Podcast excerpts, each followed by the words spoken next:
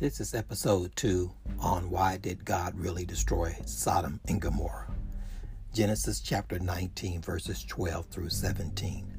Verse 12 Then the men said to Lot, Have you anyone else here, son in laws, daughters, or anyone you have in the city? Bring them out of the place.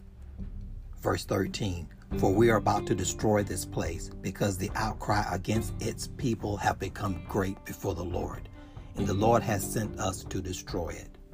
Verse 14. So Lot went out and said to his son in laws, who were to marry his daughters, Up, get out of this place, for the Lord is about to destroy the city. But he seemed to his son in laws to be jesting. Verse 15.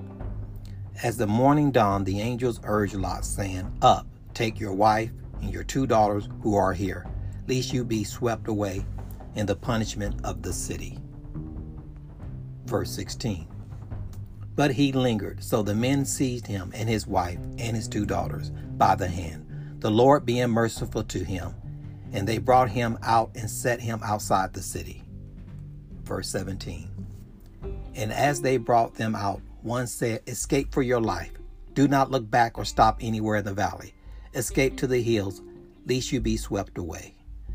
This will conclude my podcast for today on Why Did God Really Destroy Sodom and Gomorrah, Episode 2. God bless and take care.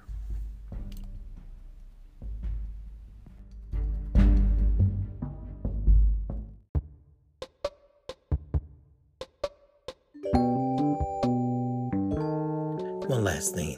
It would be greatly appreciated if you would like, follow, rate, and leave a comment about my podcast.